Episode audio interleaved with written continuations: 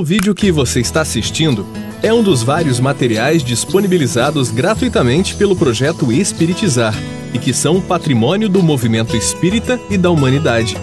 Na descrição do vídeo você encontra indicação de outros materiais relacionados a este assunto. Você pode aprofundar seus estudos e colaborar com a manutenção deste projeto iluminativo, adquirindo os livros, DVDs e MP3 do projeto Espiritizar em www.livrariaespiritizar.com.br. Encontre mais materiais como este e fique por dentro da agenda de palestras e seminários transmitidos ao vivo em www.espiritizar.org.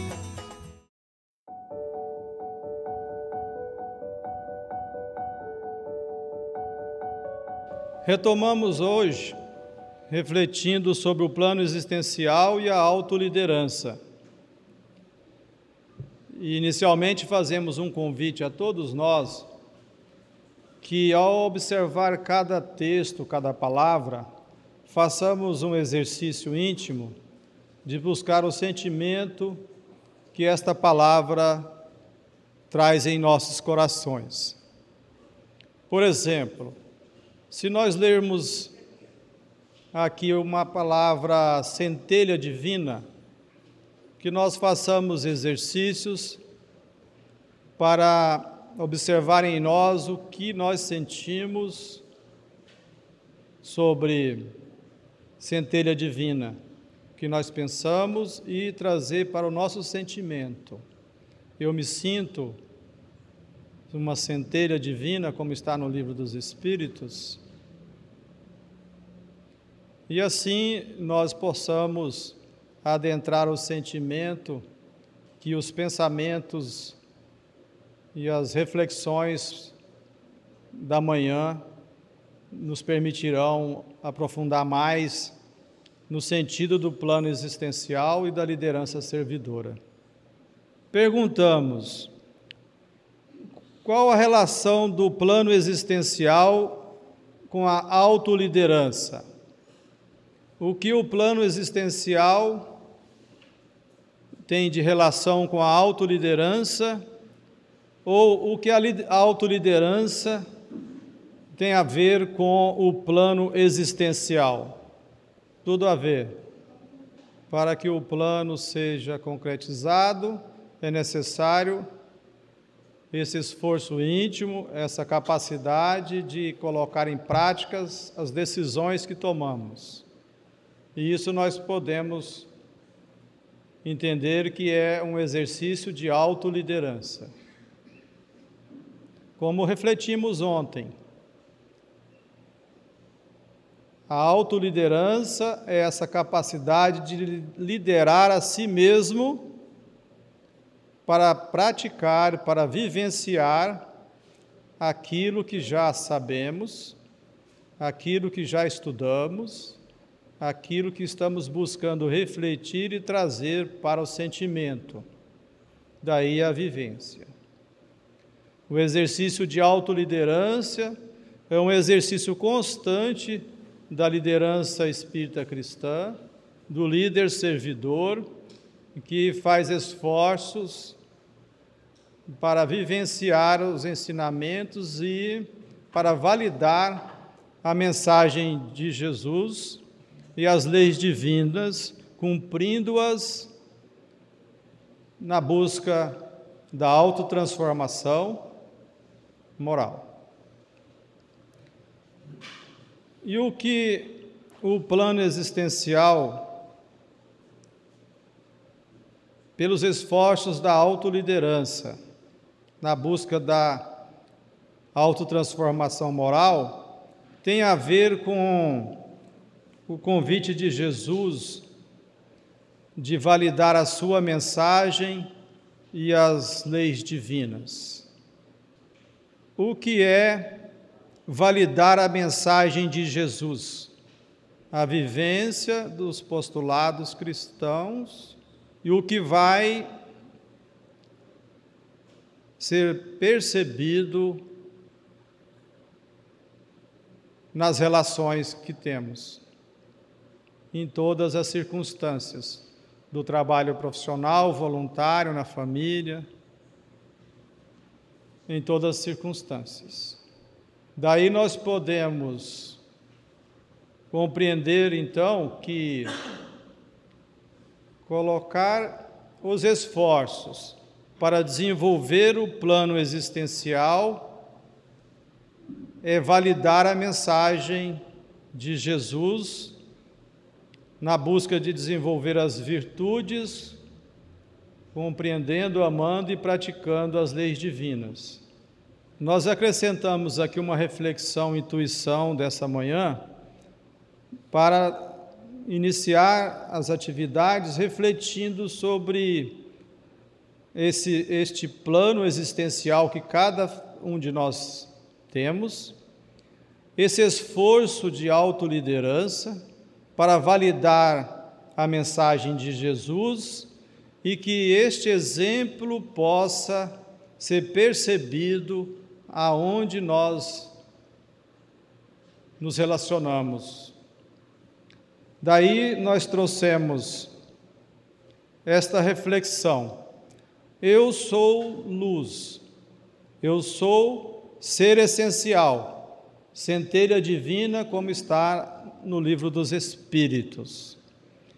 E estou na encarnação,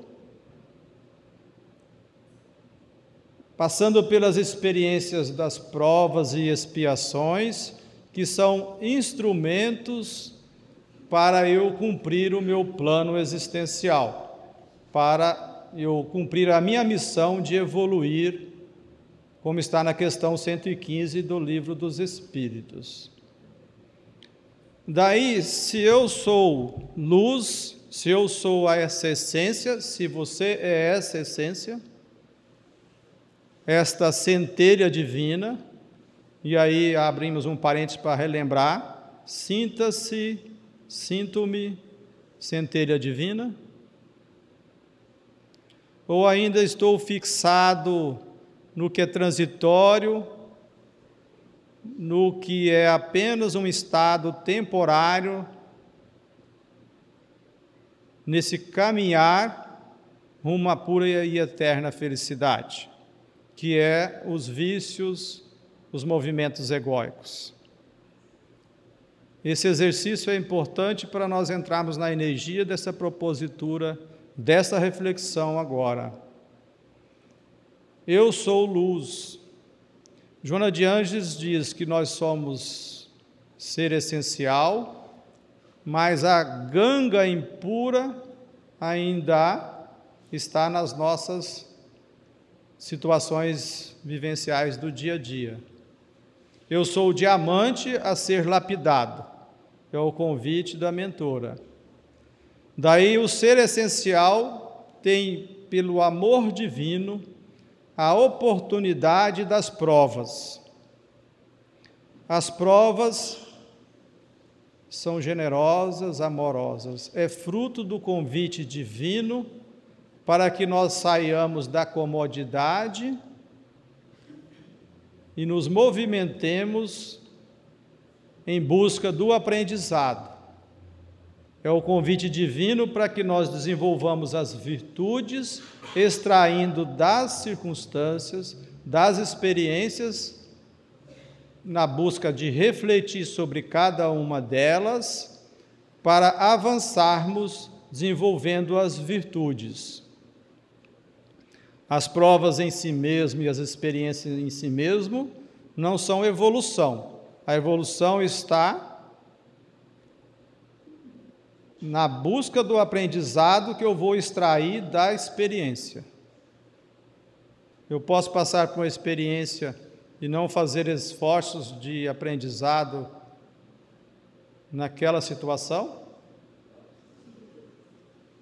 Pois bem, existe então o labor íntimo, esse esforço de autotransformação e o comportamento nosso nas várias circunstâncias da vida. O nosso comportamento que está sendo convidado a aprender e que é útil porque é instrumento nas experiências para o labor íntimo, que é a nossa busca de desenvolver as virtudes. essa operosidade íntima, aonde eu vou buscando a transformação moral, tem a colaboração do instrumento vivência nas experiências, nas várias circunstâncias da vida. Um não está desconectado do outro, porque o labor íntimo influencia o meu comportamento, e o meu comportamento nas relações trazem experiências que, se eu refletir, eu vou desenvolver mais ainda as virtudes.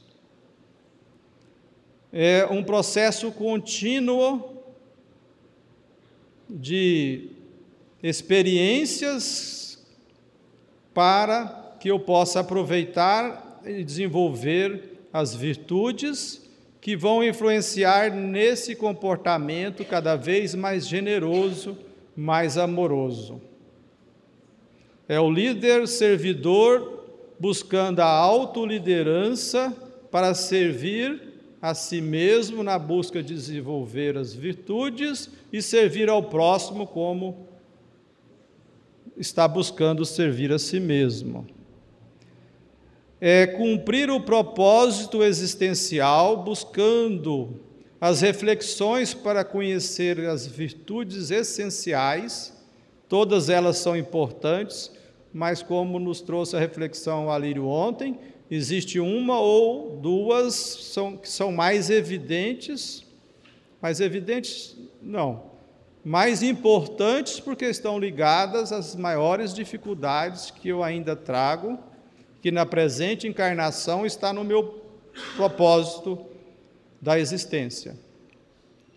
E o programa existencial, que são as várias circunstâncias da vida.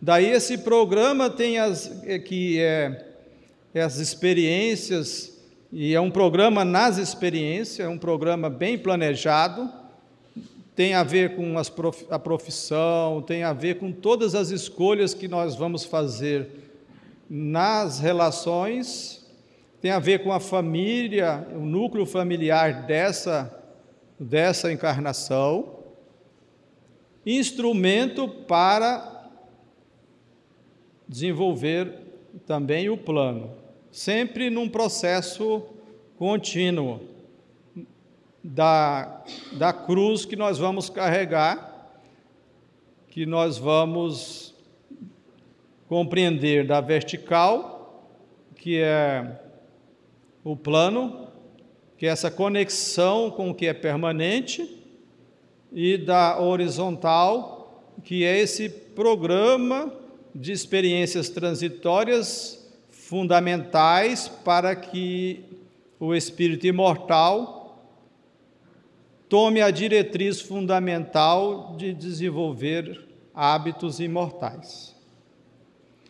Nesse sentido, ao buscar desenvolver as virtudes, cumprindo o programa existencial. Cumprir o programa existencial buscando desenvolver as virtudes.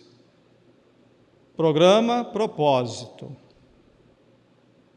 Daí as virtudes do plano existencial são conquistas e as conquistas são permanentes, pois não há involução não há lei de involução, nós temos lei de evolução. Daí uma conquista de uma virtude ou uma conquista de um grau de desenvolvimento naquela virtude, ela se, é, ele se torna permanente porque é uma conquista para sempre. Não retroagimos.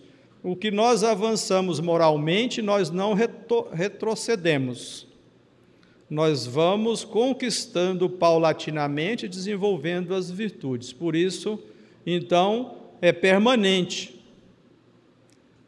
Já as experiências que são fundamentais e importantes para essa conquista permanente são transitórias. As experiências das provas e expiações. Daí o alto esforço e a dedicação. O alto esforço nessa busca de, de autoconhecimento, de autoobservação, como está na questão 919A de O Livro dos Espíritos, aonde eu vou buscar me conhecer, me observando, e o autoconhecimento, que não é só fruto do, da autoobservação, mas a autoobservação me faz perceber se aquilo que eu estou estudando, se aquilo que eu estou buscando extrair das experiências, eu estou já praticando ou começando a colocar em prática. Daí a autoobservação para o autoconhecimento, para essa vivência e aí o alto esforço.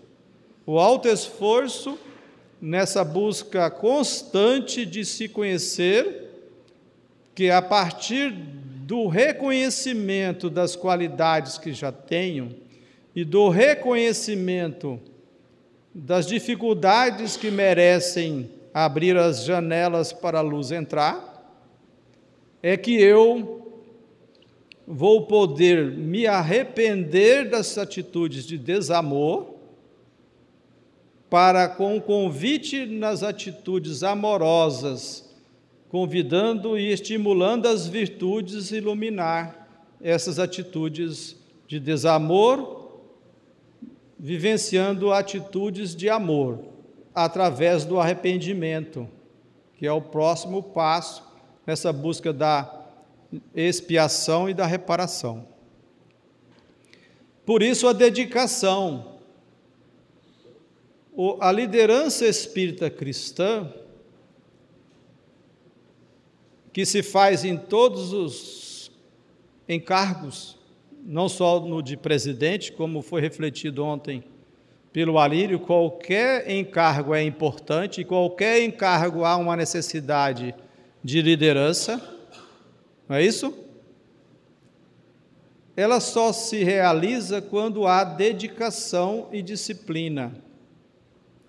Porque o esforço sem a dedicação, ele é inócuo, porque ele fica numa. É, não é esforço, ele é uma forçação.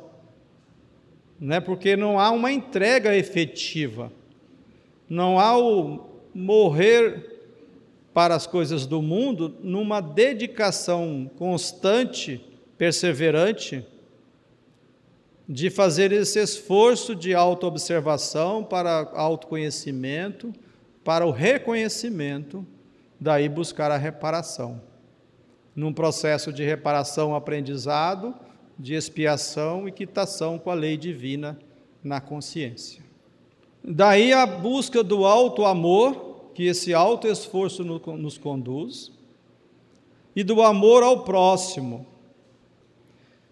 Ser essencial, buscando alto esforço, cumprir o seu plano existencial nas várias circunstâncias da vida, nas experiências, na relação com o próximo. O alto amor iluminando o amor ao próximo. O amor ao próximo, fruto do alto amor.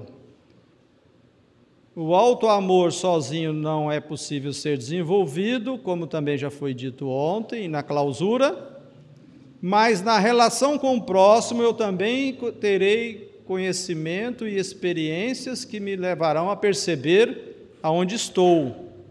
Quando na relação com alguém eu sinto alguma dificuldade, a utilidade da dificuldade na relação é eu me auto-observar para buscar ressignificar a postura pelo esforço pelo alto amor. Daí não é amar ao próximo como a si mesmo, numa relação de eu vou a si mesmo amar para um dia amar ao próximo. É um processo contínuo na, na relação do plano e do programa. Nesse, nesse contexto todo que o Espírito está inserido na presente encarnação nos conduzindo a esse processo de entrega às leis divinas e à vontade de Deus, agindo em mim, espírito imortal, para cumprir essa vontade de Deus. É esse processo de sentir-me filho de Deus, cumprindo a vontade de Deus, me compreendendo como filho de Deus com os atributos de filho de Deus, criado à sua imagem e semelhança, buscando desenvolver esses atributos pelas leis divinas. É a entrega e a ação, que também foi trabalhado ontem. Daí as conquistas morais que o ser vai paulatinamente realizando é o validar a, a, mensagem de Jesus e as leis divinas nas várias circunstâncias da vida. Esse processo de conquista moral é percebido pelo exemplo que nós vamos já vivenciando a mensagem de Jesus, validando a mensagem de Jesus, apresentando que ela é a mensagem que nos torna mais amorosos, generosos. Esse convite do plano existencial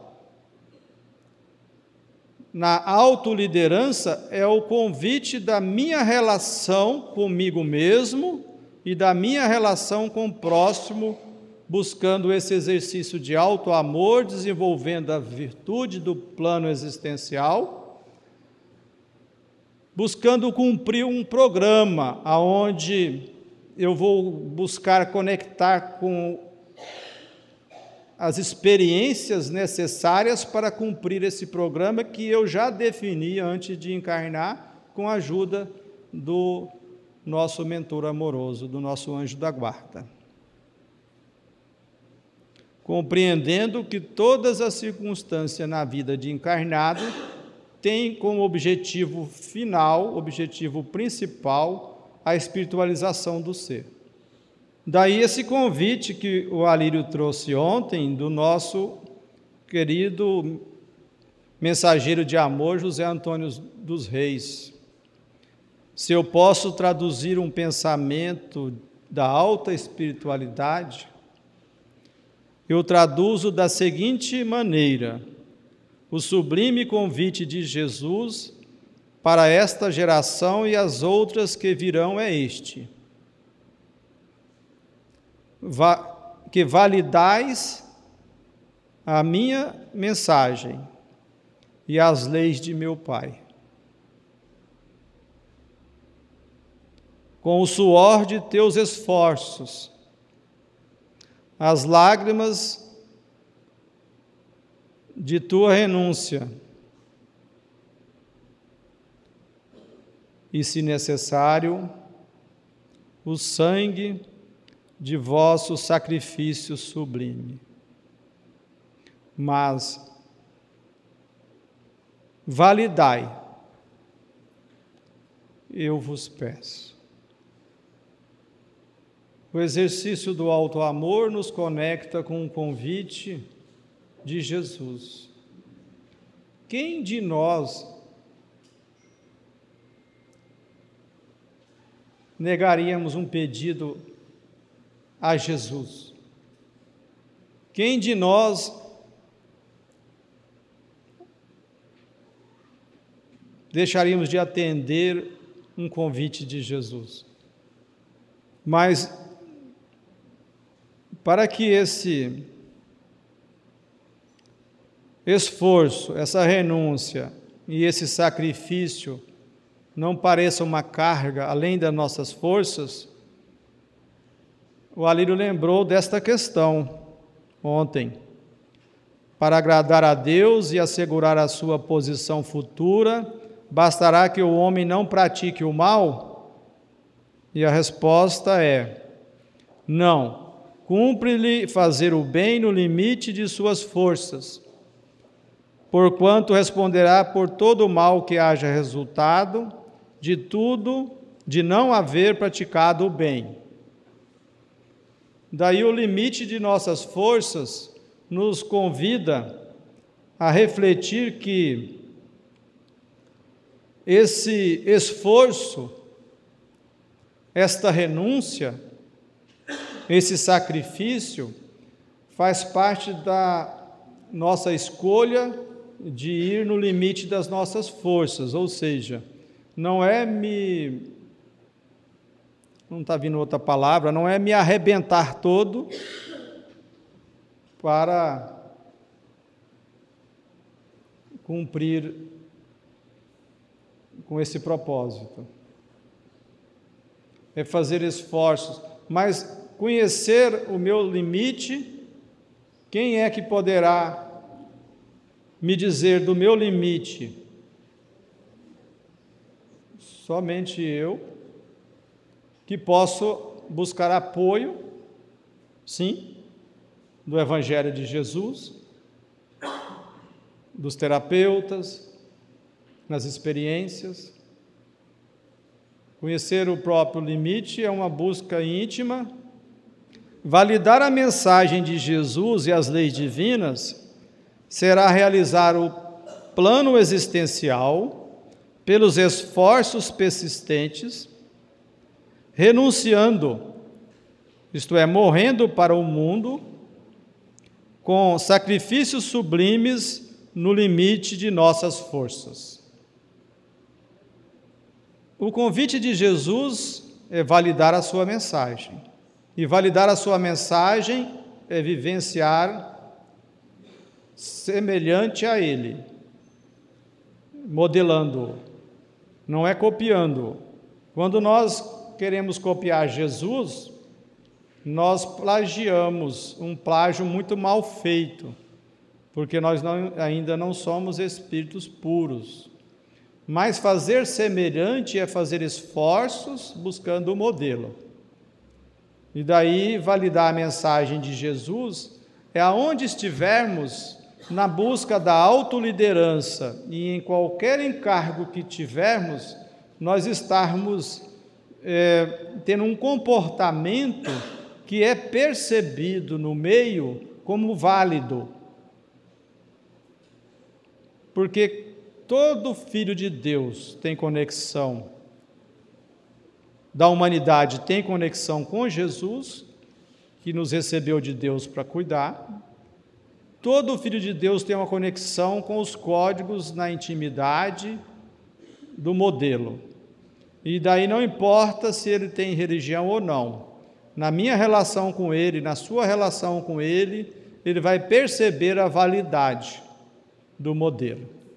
Porque o meu comportamento, que é fruto dos meus esforços de autotransformação moral e de domar as inclinações más, me apresenta com autenticidade, como aprendiz, porque eu não me apresento pelo poder de posição, que nós estudamos ontem na liderança horizontal, pelo poder da função, e sim pelos esforços de realizar os encargos que assumi, as responsabilidades que escolhi assumir com dedicação e disciplina. Daí, com o sentimento de aprendiz, humildade e mansidão, buscar vivenciar hábitos imortais, que são os hábitos que irão gerar conquistas permanentes. Todo hábito que eu tenho, fruto de atos constantes, perseverantes, que tem como objetivo final o propósito existencial, ele é um hábito imortal, porque a conquista é para sempre, gerando autonomia virtuosa.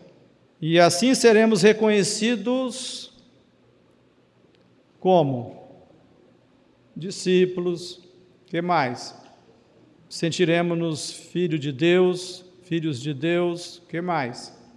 Se a doutrina espírita é, é o consolador enviado por Jesus para a transição planetária, não somente, mas para essa época de transição planetária, se ela veio para nos dar à luz de como atravessar esse período e fazer as escolhas de ser manso e herdar a oportunidade de permanecer num planeta de regeneração, como nós deveremos ser reconhecidos? Vejamos, Allan Kardec trabalhou essa situação todinha. O que nós estamos trazendo aqui é refletir o que as obras básicas nos trazem por outros ângulos, mas com o mesmo fundamento. Nada de novo, mas de renovação moral, aproveitando tudo o que a verdade contida nas leis divinas e iluminadas pela doutrina espírita nos trouxe. No livro dos Espíritos, antes da questão 919 e 919A, quando Santo Agostinho nos apresenta todo o roteiro de buscar conhecer a si mesmo e buscar a transformação moral, na 919, Allan Kardec, 918, Allan Kardec pergunta quais os caracteres do homem de bem. E a resposta, resumida aqui agora, é: aquele que busca cumprir a lei de amor, justiça e caridade. E daí no Evangelho segundo o Espiritismo, no Sedes Perfeitos, no capítulo 17, no item 3, tem todo um estudo do homem de bem, e no seguinte, no item 4, os bons espíritas. Daí nós temos um compromisso a mais, porque nós já conhecemos a doutrina espírita. E porque nós nos colocamos com esse propósito dentro de um plano deste programa que vamos realizar. Por isso se reconhece o verdadeiro espírita pela sua transformação moral e pelos esforços que emprega para domar suas inclinações más. Novamente, esforço é uma palavra que devemos trazer por sentimento, porque é uma palavra que nos conecta com o tempo de Deus. Novamente, esforço é uma palavra que traz leveza, porque é no limite de nossas forças. Para cumprir o plano existencial e a autoliderança que vai ser um instrumento importante para cumprir o plano, é necessário disciplina. É possível eu me sentir conectado com o plano de forma indisciplinada? Porque o plano convida a cumprir o propósito, que é desenvolver as virtudes, e se eu não me conecto com a virtude da disciplina, mas e se a disciplina não é a virtude do meu plano? Como que o ser indisciplinado consegue dedicação, autoliderança? Daí essa é uma virtude que mesmo que não seja a virtude principal, ela é essencial para que as virtudes é, é a, ela é uma virtude satélite de todos os propósitos existenciais. A disciplina, o Alírio está nos lembrando aqui, é uma virtude satélite de todos os propósitos existenciais. Aí o convite desta manhã é cada um observar em si mesmo pontos que devem serem é, transformados. Se há fuga de alguma circunstância que me leva a ser indisciplinado, se há fuga de determinadas situações que me leva a ser indisciplinado, aonde eu acabo postergando situações ou pressionando para fazer sem os esforços. Não é mesmo? Daí esse convite da disciplina para iluminar e nos permitir avançar no conhecimento da verdade e no esforço de espiritualização. Daí a disciplina tem um coadjuvante na vida dos encarnados, que é a organização pessoal. A organização pessoal vem e é possível quando eu me permito dedicar tempo para ela. Se a minha vida ela está numa fazeção de coisas em todas as situações da, da minha vida, se eu estou em tudo tão atribulado que não tenho tempo diariamente para uma organização pessoal, eu devo repensar. Não se organiza os compromissos ligados ao programa existencial e o, e o, e o propósito existencial não é cumprido quando eu não tenho a disciplina de regularmente buscar organizar. Desde as questões mais simples, como as tarefas do dia,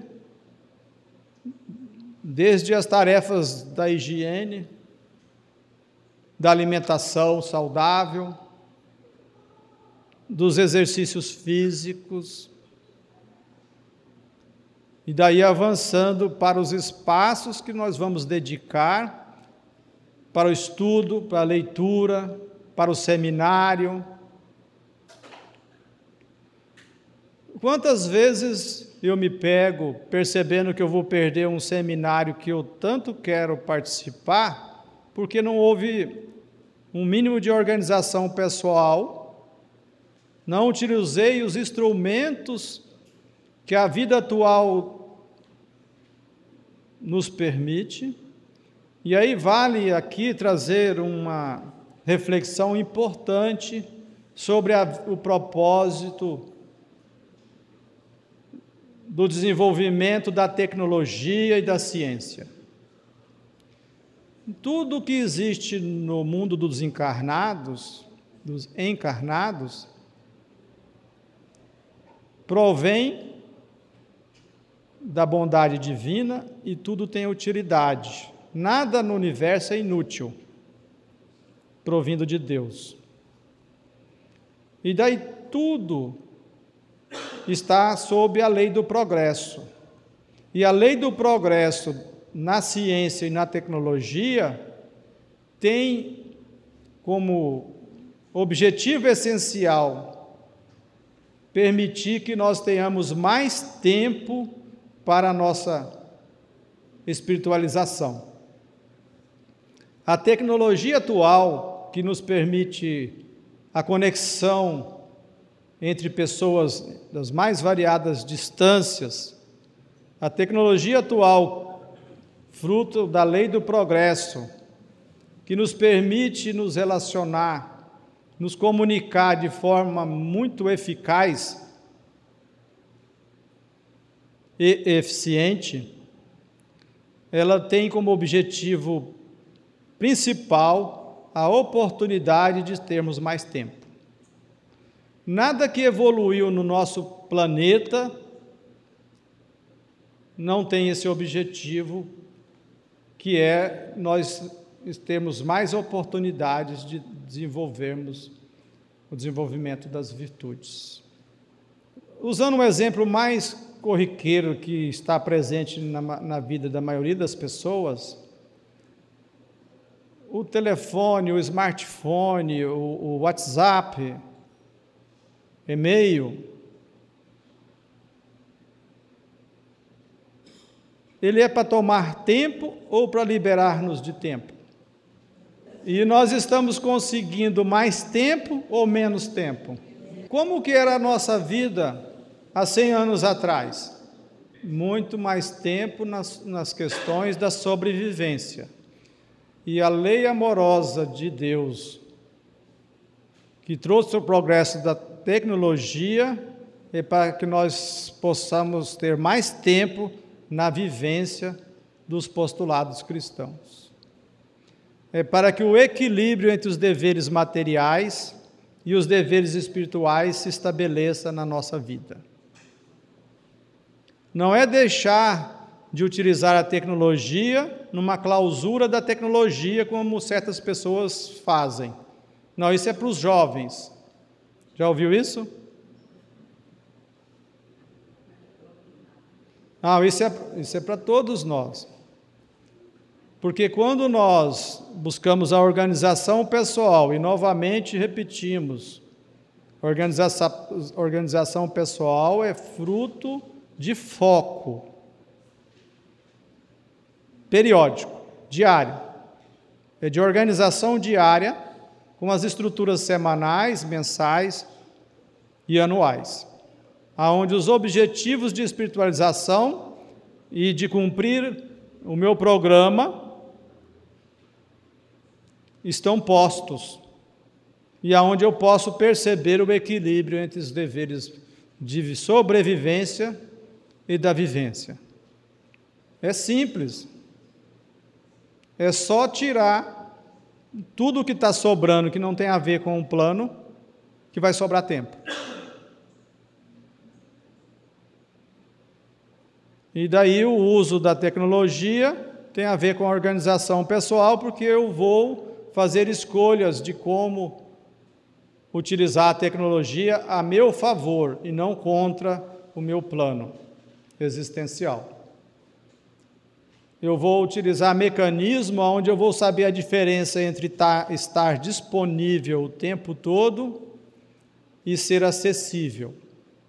Como nós refletimos ontem, estar disponível o tempo todo é você não ter equilíbrio das suas situações do dia a dia, porque é, você se sente, e eu posso me sentir,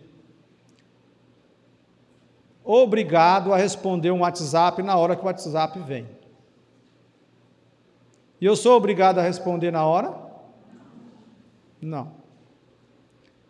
Naturalmente que Há outros desdobramentos psicológicos que a gente não vai entrar aqui, mas muitas disso tem a ver com medo existencial. E de com a baixa autoestima e de querer se apresentar como alguém eficiente. E não é.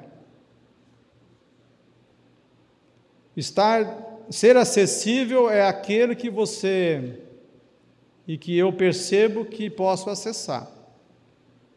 E que ele vai me retornar em algum momento. Ah, mas as pessoas acostumam a gente desse jeito, mandam um e-mail, depois, mandam um WhatsApp dizendo que mandou um e-mail. Né? E trabalha na sala do lado. Né? Nós é que os acostumamos assim. Basta você observar, quando você manda um e-mail para alguém que você sabe que responde, você espera com tranquilidade.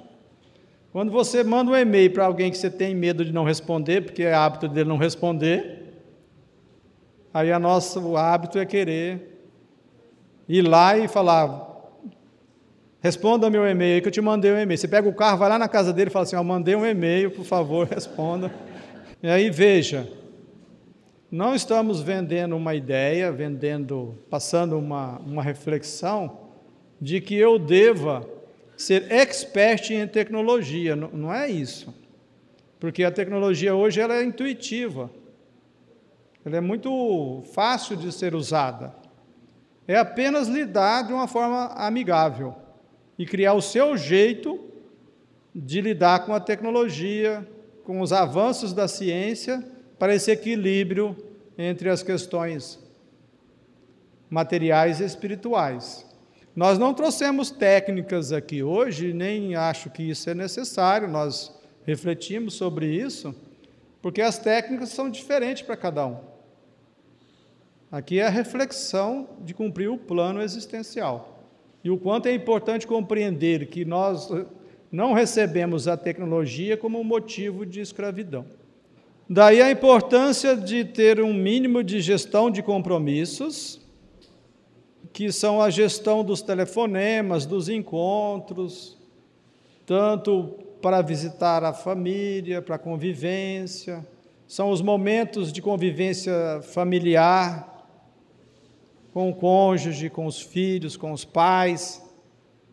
O Emanuel está falando de um cronograma semanal. De uma forma mais simplificada, para nós não entrarmos nas técnicas, mas apenas para ter um contexto, primeiro é preciso pegar uma folha em branco e dividir no meio. Verificar os compromissos de sobrevivência, os compromissos da vida no corpo e os compromissos espirituais, para ter, ter equilíbrio. E, dali, e nessa lista ir tirando tudo aquilo que não tem a ver com o nosso plano existencial. É uma folha em branco, sem TV, sem, sem. A gente pode chamar de momento off. É o momento onde você desliga de tudo, pede o cônjuge para cuidar das crianças, põe uma música instrumental e vai fazer a sua meditação e pedir ao seu anjo da guarda para te intuir. Aí você coloca no ano, no mês e na semana. E aí na semana, sim, um cronograma de, de atividades que ontem o Honório chamou de hebdomadárias. Não, o José Antônio dos Reis. Honório, Honório chamou de hebdomadárias. Mas na mensagem do José também tem é, as, as atividades semanais. Né? Naturalmente que existem várias ferramentas e técnicas para isso. O importante é que esse, esse, essa gestão de compromisso esteja conectada com a nossa administração das atividades no tempo de Deus que tem a ver com o nosso plano existencial e com os esforços para cumprir o plano existencial, aonde eu compreendo que o tempo de Deus é infinito. Porque o esforço, ele compreende, é fruto do ser que compreende que o tempo de Deus é infinito e que Deus não pressiona seus filhos para evoluir da noite para o dia. O plano existencial ele é para a atual existência, lembra o Alírio. Ele é finito. Tem começo e tem fim. E se não tiver fim, começa de novo. Vai repetir. De, na próxima existência. Daí a, a, o tempo de Deus significa que no. Aí, aí é, bem, é bem lembrado o que o Alírio está trazendo. O tempo de Deus é infinito e eu tenho todo o tempo do mundo para evoluir mas eu me comprometi que nesse tempo da encarnação eu não vou cruzar os braços e não vou me exigir ir além do plano. O que também foi comentado pelo Alírio, que às vezes eu posso ir além do programa, não é, Alírio? Casos excepcionais. Então, é, é os esforços. Por isso que é administrar as atividades no tempo de Deus nem forçar e nem cruzar os braços. É o esforço conectado com a lei do trabalho. Nós estamos lançando um livro pela editora Espiritizar e nós vamos trabalhar a diferença entre a imortalidade e o tempo para as atividades que nós nos comprometemos consciencialmente para a atual existência. Há uma diferença entre uma coisa e a outra. O espírito é imortal, ele tem a eternidade para evoluir.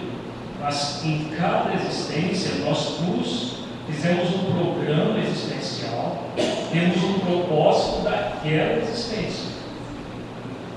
Num, numa crônica do Verbo de Campos, no livro Crônicas, é, é, Cartas e Crônicas, tem a história da Leonardo, que nós citamos ontem, mas não falamos toda a história dela. ela tinha no propósito existencial desenvolver a paciência. Passou a existência inteira e não fez os esforços para desenvolver a paciência. A queixa que ela teve como mentora foi que ela tinha sido excessivamente provada na atual existência, na existência imediatamente anterior, e que ela, apesar de excessivamente provada, ter sofrido muito, a mentora diz, sim, você foi bastante provada, mas não foi aprovada.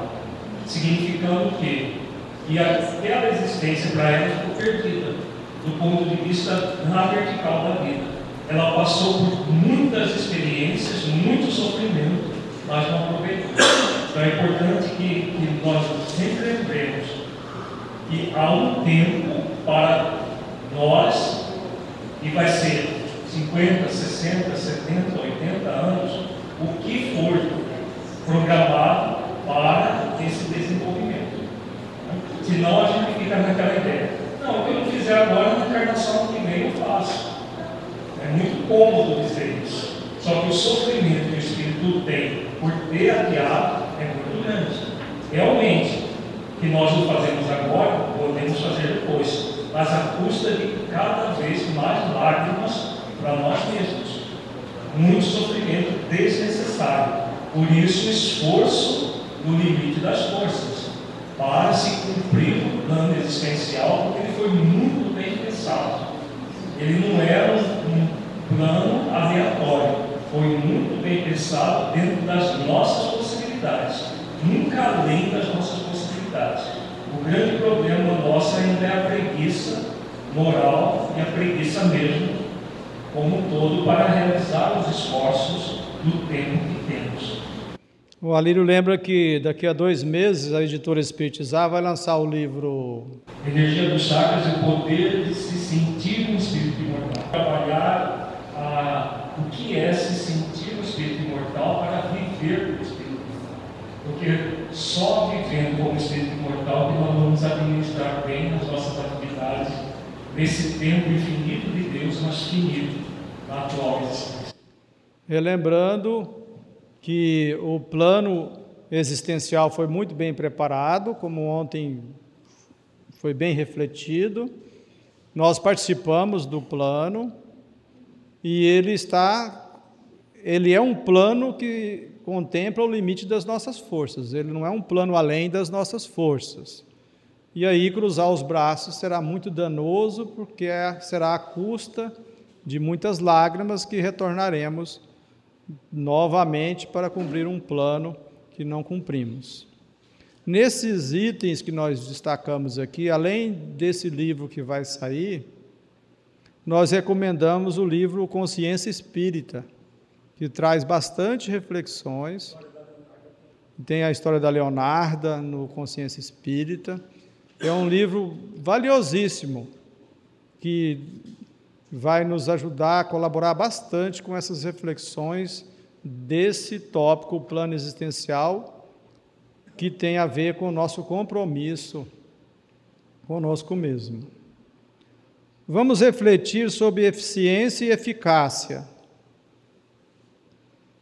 Uma pergunta: quais os comportamentos negativos costumo ter que dificultam o exercício do meu trabalho? não precisa responder, pode apenas refletir.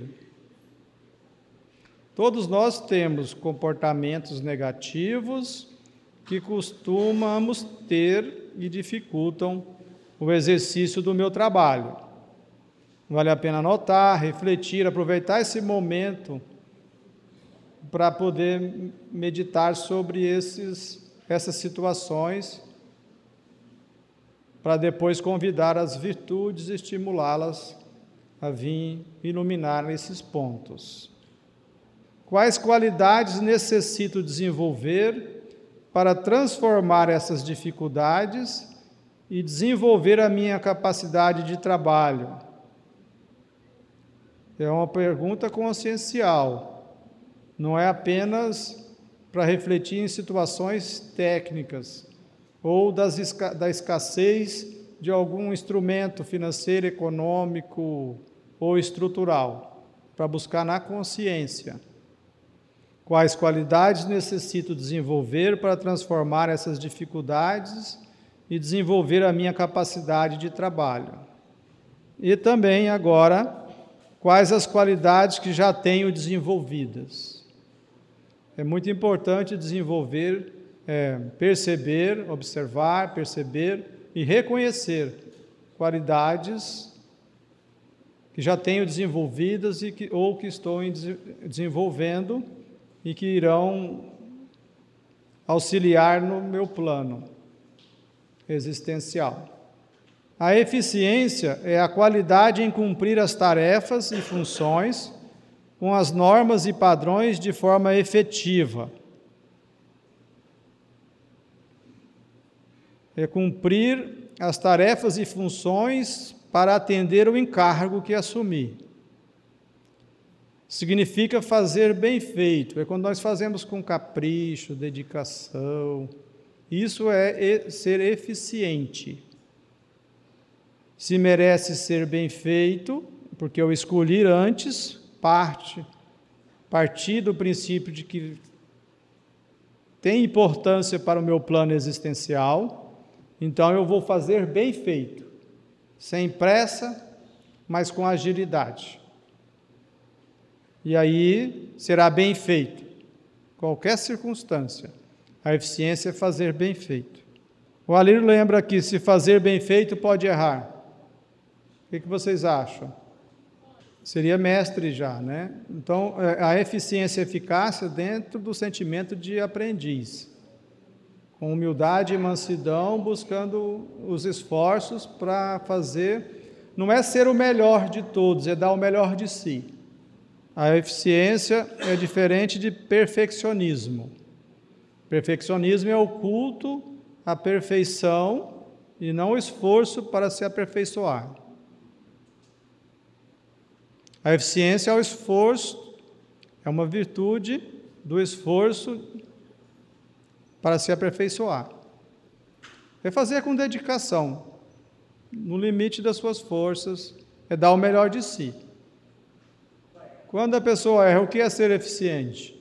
Extrair o aprendizado para ir paulatinamente eh, fazendo melhor. É isso? Por isso que é humilde, por isso a humildade e a mansidão, sentimento de aprendiz. Porque a pessoa não quer se apresentar mais do que é, o que leva para as máscaras, né? Então, daí a importância de compreender que fazer bem feito não é acertar sempre, é dar o melhor de si, com dedicação, com todo esforço, para fazer o melhor possível, seja na evangelização infantil, seja nos estudos, seja é, nas atividades profissionais, em qualquer âmbito. A eficiência né, da salva, entre aquele quesito que você colocou lá no auto se eu não for eficiente comigo mesmo, me amando, fazendo exercícios de alto amor, como que eu poderei fazer qualquer tarefa bem feita? Então não há exigência de perfeição, nem negligência de dar o melhor. Eu faço os esforços para dar o melhor, porque isso é um grande exercício de alto amor. E esse exercício de alto amor vai fazer com que eu também busque nas tarefas fazer bem feito. Errei, aprendo com erro. Busco fazer todos os esforços de reparado. Sempre assumindo a responsabilidade pelo erro. A pessoa ineficiente, ela tende a culpar os outros. Porque ela tem dificuldade com ela mesma, tem dificuldade com o amor. Qualquer erro ela tenta jogar né, até para o computador, para o sistema, para as coisas externas, sem fazer o esforço de aprender sempre. Não é, não, não há problema de errar. O problema é não assumir o erro dessa forma auto-amorosa. O, o Alírio lembra a importância do auto-amor. Porque fazer bem feito é essa conexão com o auto-amor, aonde nós vamos buscar compreender os nossos esforços de dar o melhor de nós, sem a exigência de que saia perfeito. E sem o auto-amor, há um movimento de querer culpar os outros ou as coisas, ou até o computador, ele lembrou. Que a pessoa vai e vai. Tem gente que quebra o computador, não é? E põe culpa na internet, põe culpa no sistema, põe culpa em, e às vezes vai pôr culpa em Deus, por culpa nas outras questões. Daí a eficiência é uma virtude que o ser vai buscar pelo alto amor o zelo necessário para fazer com dedicação, dando o melhor de si naquela situação. A pergunta é se eu não conseguir cumprir as normas e padrões, eu não estou sendo eficiente? Na verdade, o que nós estamos dizendo é exatamente buscar o melhor de nós e não ter o êxito da situação como um mestre. Vamos explicar melhor isso. É, há um êxito sempre que nós extraímos aprendizagem da experiência. A, a experiência pode não ser exitosa, mas pode ter uma, um aprendizado. É não é verdade? Daí eu estou buscando a eficiência. Porque a eficiência é, um, é um, uma virtude a ser desenvolvida. Mas se eu não sou mestre ainda, sou aprendiz, eu não vou é, exigir de perfeição. Eu vou estar atento para aprender com aquilo que foi exitoso e com aquilo que não foi exitoso. Mas as duas situações, se eu estiver com um movimento de alto amor, eu vou extrair aprendizado para não repetir o mesmo erro. E paulatinamente eu vou. É, essas normas e padrões aqui é, não é no sentido de regras rígidas, é, é no sentido de princípios, de diretrizes. Se é uma atividade profissional, você vai buscar diretrizes para a consecução do, das atividades, mas todas estão sob as leis divinas. Na verdade, a grande norma, a grande regra são as leis divinas, porque são as diretrizes amorosas. Ela, as, as leis divinas são as que vão é, dar as balizas para onde ir. Se eu estou colocando todo o exercício de alto amor nesse processo que nós trabalhamos no início da manhã, compreendendo a importância de dar o melhor de mim, eu me sentirei muito bem realizado, mesmo numa situação onde não obtive êxito. Eu não obtive êxito fora de mim, mas obtive êxito no desenvolvimento de virtudes que podem ser virtudes satélites para a virtude do plano do propósito existencial. É importante compreender que eficiência está ligada ao esforço e ao alto amor. E não a fazer exatamente como alguém que você conhece faz e você quer copiar e fazer igual. Né? Não é bem isso. Ou que outro, ou que outro espere que eu faça. Não é isso. É, é, é um exercício permanente, constante, amoroso, de dar o melhor de si, no limite das forças certamente que cada vez mais as atividades que eu me comprometo, seja de liderança em uma atividade espírita ou profissional, eu estarei buscando a eficiência. E a eficácia é a qualidade de quem chega à consecução de um objetivo que tem um sentido útil. Daí a eficácia é quando nós fazemos o que precisa ser feito para cumprir o plano existencial. É as escolhas. É, eu posso fazer uma, uma, uma atividade com eficiência e não ser uma atividade que esteja ligada ao meu plano existencial? Posso? Eu posso estar no, na, na, no centro espírita com uma função que tem todo um contexto do encargo que eu assumi e, e ocupar o meu tempo com outras atividades? Aí eu estou sendo eficaz? Não.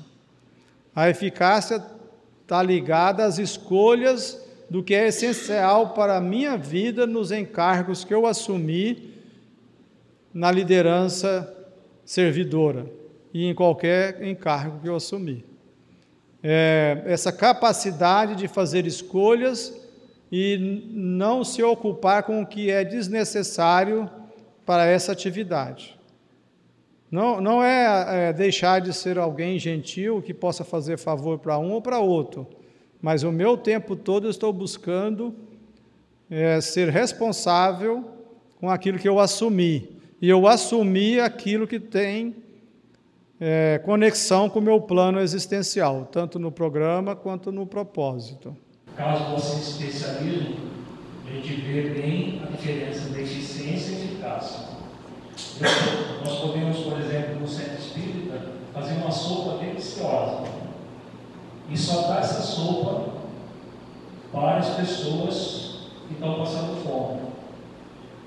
A sopa vai estar sendo feita muito, de forma muito eficiente, mas não é eficaz do ponto de vista do espírito imortal, porque o espírito imortal não está sendo atendido, está sendo atendido o estômago por umas duas ou três horas, né? sopa errado de novo, vai embora.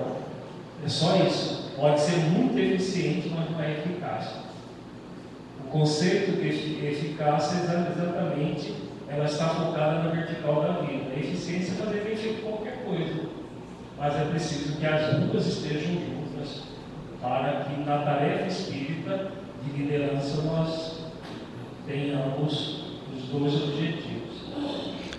O Alírio lembra que o assistencialismo é um exemplo que pode ser aqui observado, já que no assistencialismo a pessoa pode fazer atividade bem feita. Ele lembrou o caso de uma sopa que aqui no Brasil é muito regular nos centros espíritas dar sopas,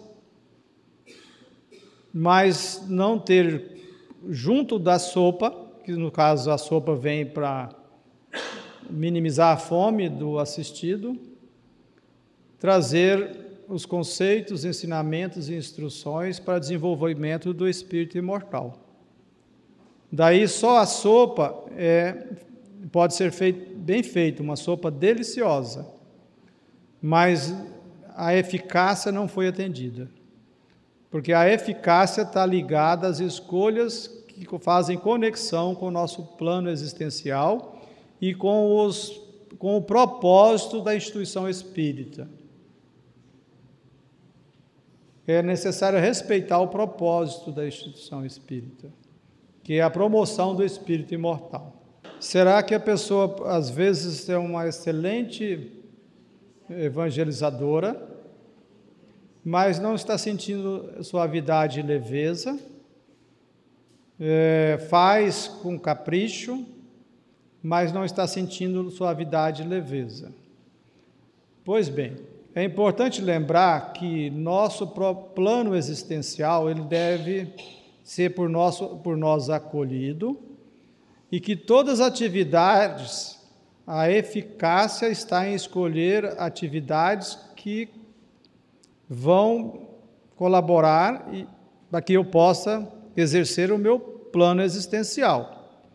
Não é porque a instituição espírita tem é, princípios e propósitos de promoção do, do espírito imortal, que eu devo assumir todas as funções no, no centro espírita. Se, a, se eu não tenho compromisso na área da evangelização, eu não sou obrigado a ir para a área da, da evangelização, porque o centro espírita está em atividade abundante, abundante na área da evangelização.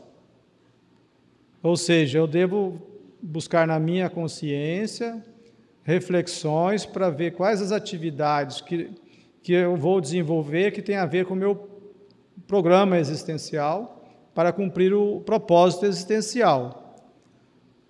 Quando eu, eu, escolho uma atividade que tem a ver com o meu programa existencial, eu vou sentir que a habilidade é, ela se torna cada vez mais punjante. Às vezes eu consigo absorver técnicas da evangelização infantil, mas eu me sinto incomodado porque as vozes alertas estão me convidando a refletir. É, não é um engessamento são escolhas individuais no grupo, no coletivo. Nós vamos estudar um pouco mais disso mais à frente. A sabedoria é unir eficiência e eficácia. É, é isso que nós acabamos de dizer. Você vai unir eficiência e eficácia, fazendo as escolhas que, que trazem a oportunidade de desenvolver o seu plano, buscando dar o melhor de si com alto amor que é a eficiência. As duas andam juntas, pois não adianta fazer um trabalho bem feito, eficiência, se esse trabalho não fizer sentido, eficácia, sentido para cumprir o plano existencial e a promoção do espírito imortal na instituição espírita. Nós podemos, às vezes, assumir uma, uma atividade no centro espírita que tem a ver com a promoção do espírito imortal, mas não tem a ver com o meu plano. E aí é, é necessário estar sempre cuidando. Por isso que vem todo aquele processo da organização pessoal, da dedicação, da disciplina, buscando fazer todo um desenho do, do, equilíbrio entre os deveres espirituais e materiais, e nas escolhas eu vou ser eficaz, que eu vou fazer escolhas que estão ligadas ao meu plano existencial. Nós conhecemos uma pessoa que atuava numa área e que ela é muito habilidosa para atuar nessa área mas ela não sentia suavidade e leveza. Aí ela buscou uma outra área, isso nós estamos falando de área profissional, que ela ainda não tinha tanta habilidade, não era tão eficiente, mas ela sentiu suavidade e leveza. E aos poucos está ganhando habilidade. Isso acontece quando a pessoa não está conectada com o seu programa existencial. Nas profissões é muito comum. A tal profissão ganha mais dinheiro, a pessoa pode ser muito eficiente dentro dela, mas eficazmente não vai, porque ela não vai sentir bem com o espírito mental. No movimento espírita acontece a mesma coisa. Nós temos diferentes habilidades. Se a pessoa força uma, um, tipo de trabalho, que ela não, é, não está propriamente no seu programa existencial, o que vai acontecer? Ela não vai sentir essa leveza, essa suavidade e contentamento, que são as virtudes da avaliação. Né? Não tem como, né? porque se, se não tiver conectado com o plano, o, o, o programa existencial, ela não tem como se encaixar. Quando há sempre o, a, conexão com aquilo que ela se comprometeu, né? porque temos diferentes atividades dentro do mesmo meio. Né? Então, a pessoa, ao conectar com aquilo que está no programa, isso intuitivamente ela vai sentir, aí todo o processo se torna eficiente. O Alírio lembra que tanto no meio profissional quanto no centro espírita, se as escolhas não estiverem conectadas com o programa existencial, vai acontecer isso que nós estávamos falando. É, Na profissão, a pessoa às vezes escolhe por questões financeiras, econômicas. E todo espírito que já na adolescência, às vezes na primeira infância, já começa a sentir para onde vai. E infelizmente muitos pais desviam o compromisso do programa daquele espírito por questões financeiras. A profissão ela não é um meio para alcançar objetivos de poder na sociedade, de poder financeiro e econômico. Isso é apenas uma consequência que pode advir da profissão. A finalidade essencial da profissão é a espiritualização do ser, é cumprir o programa existencial. É um instrumento para desenvolver o, o propósito existencial. No centro espírita, o Alírio lembra também, é a mesma coisa. Se a pessoa não busca compreender quais as atividades do centro espírita têm a ver com o seu programa existencial, ela pode, às vezes, pular de atividade em atividade, fazer de tudo um pouco, é o que a gente chama de fazeção de coisas, cuiabanês, o pessoal da internet eh, conhece o cuiabanês, fazeção de coisas? O pessoal da internet, todos já são um pouquinho cuiabanos. Né? Fazer sem sentido. Ela, é, sabe a pessoa que faz, faz, faz e não sente leveza, não sente suavidade? É porque não há uma conexão com o, o, o programa e, esse e quando não há conexão com o programa, não há, os instrumentos não conectam com o, o propósito. Não que seja é, totalmente inútil, mas, como o irmão Jacob, no livro Voltei, ele teve aproveitamentos, mas ele não cumpriu o seu plano. A busca da autotransformação moral. Às vezes a intenção é, mas a falta de, de buscar o direcionamento ideal e o que nós estamos fazendo ontem e hoje.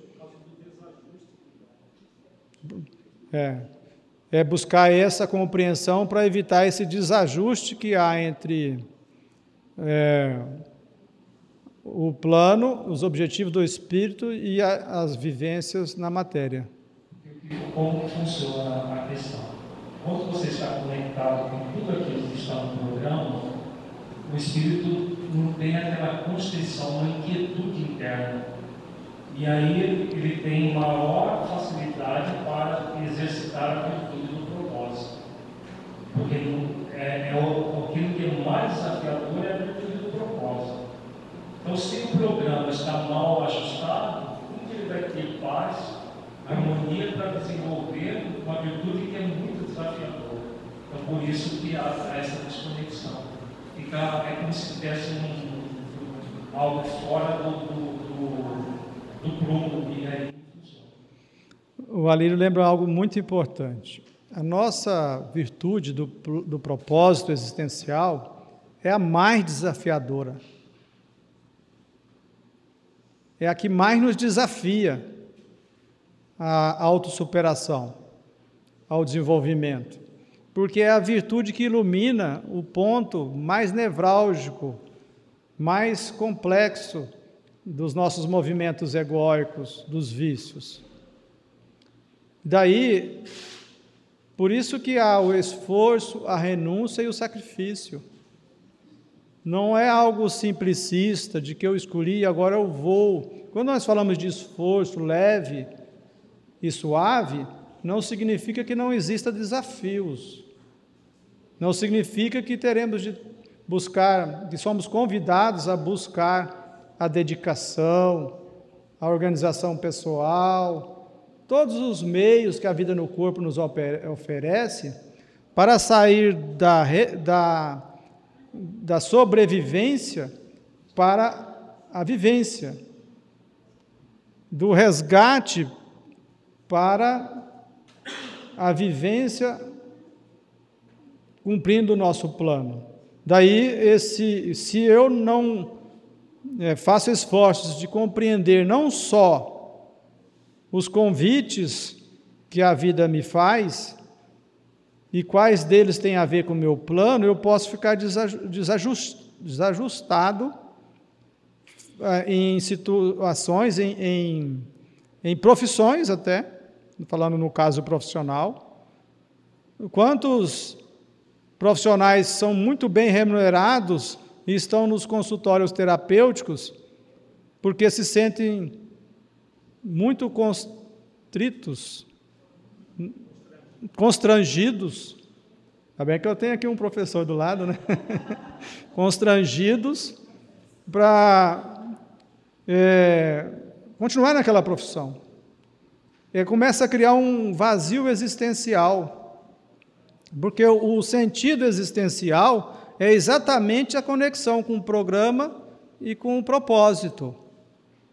Aí a vida faz sentido, mesmo que a minha profissão seja uma profissão que não é reconhecida como alguém de poder na sociedade. Mas eu me sinto preenchido, eu sinto que há algo que eu estou produzindo efetivamente, que eu estou obrando. É aí que a fé é a fé com obras. Porque obrar não é só obrar fora de mim, construir uma ponte, construir uma casa. Quando eu consigo obrar uma transformação moral, quando eu conquisto uma virtude, eu criei uma obra no universo. Tão concreta, não palpável, mas tão concreta como uma ponte. Uma ponte é concreta. Conquistar a capacidade de perdoar é concreto? Não é palpável, mas é concreto. Daí, o vazio existencial, ele existe nos dias atuais cada vez em maior abundância, em maior número, maior número, porque as pessoas não estão conectando com o seu plano existencial estão desconectadas com os valores existenciais, buscando a felicidade em coisas fora. Aí ela consegue poder, riqueza, é considerada na sociedade, mas há um vazio existencial, porque está sem conexão com o seu plano existencial.